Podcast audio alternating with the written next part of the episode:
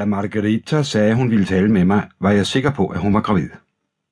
Det var en sen eftermiddag i september, med det dramatiske lys, der fortæller, at sommeren går på held, som varsler efterårets mørke og mystik. Det helt rigtige øjeblik at få at vide, at jeg skulle være far, husker jeg tydeligt, at jeg tænkte, da vi satte os ned på terrassen med den lave sol i ryggen. Jeg er blevet tilbudt et nyt job, et rigtig godt job. Men hvis jeg siger ja, betyder det, at jeg skal rejse væk i nogle måneder, måske et år. Jeg så på hende med et udtryk som en, der ikke rigtig fatter, hvad der bliver sagt. Hvad havde det at gøre med barnet, som vi ventede om et par måneder? Jeg forstod det ikke, men hun forklarede mig det. Hun forklarede mig, at et stort amerikansk reklamebyrå, hun nævnte endda, hvad det hed, men jeg glemte med det samme, eller måske hørte jeg ikke efter, havde tilbudt hende at være projektleder for en kampagne for relanceringen af et flyselskab. Hun nævnte et af de store navne. Hun sagde, at det var en chance, man kun fik én gang i sit liv. En chance, man kun fik én gang i sit liv. Jeg lod ordene fare rundt i mit hoved. De smertede på samme måde som dumpe slag fra et migræneanfald. Pludselig forekom det mig, at altings betydning drejede sig om et usynligt punkt, som jeg var ude af stand til at opdage eller definere. Hvornår fik du tilbuddet? I juli. Vi havde kontakt med hinanden tidligere, men det egentlige tilbud kom ikke før i juli. Inden vi tog på ferie, sagde jeg, som om det havde nogen betydning. Men måske havde det alligevel. Pludselig forstod jeg.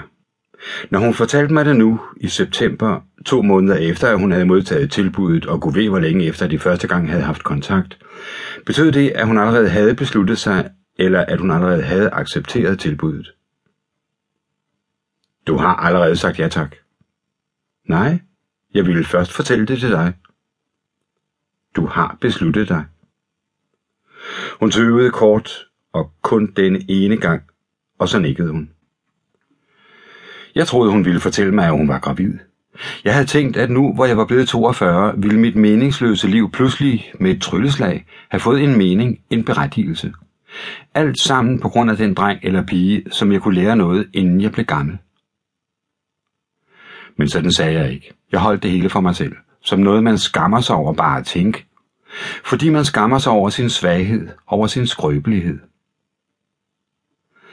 I stedet spurgte jeg hende, hvornår hun rejste, og jeg må have set latterligt rolig ud, for hun kiggede på mig med en blanding af let forundring og uro. Fra gaden lød den langtrukne og rasende væsen fra en tunet knallert. Jeg ville huske den larm, tænkte jeg, hver gang jeg kom i tanker om den uventede og ubarmhjertige scene.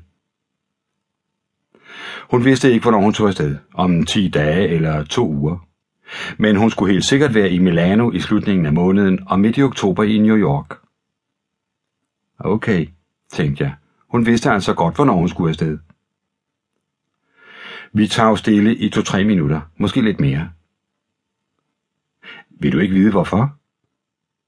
Nej, jeg vil ikke vide, hvorfor. Eller måske ville jeg, men jeg sagde alligevel nej.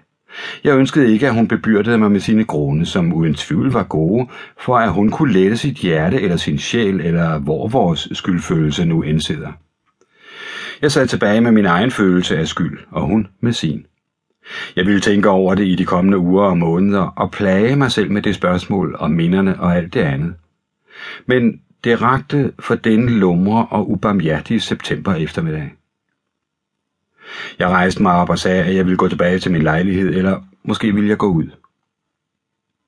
Guido, lad være med at gøre det her mod mig. Sig noget, vil du ikke nok?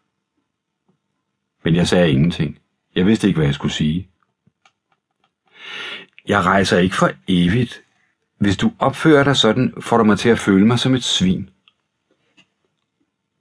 Hun havde kun lige nået at udtale ordene, inden hun fortrød. Måske hun havde lagt mærke til mit fortabte udtryk, eller måske forstod hun, at det var forkert af hende. Måske det var uundgåeligt. Hun må have tænkt længere over det. I mange uger, men det var helt sikkert forkert. Hun sagde noget mere, men hendes stemme knækkede over. Det lød som undskyldninger, hvilket det også var. Jeg holdt op med at høre efter, hvad hun sagde, og hele scenen antog en uvirkelig karakter som et fotografisk negativ, og det var sådan, det lejrede sig i min hukommelse.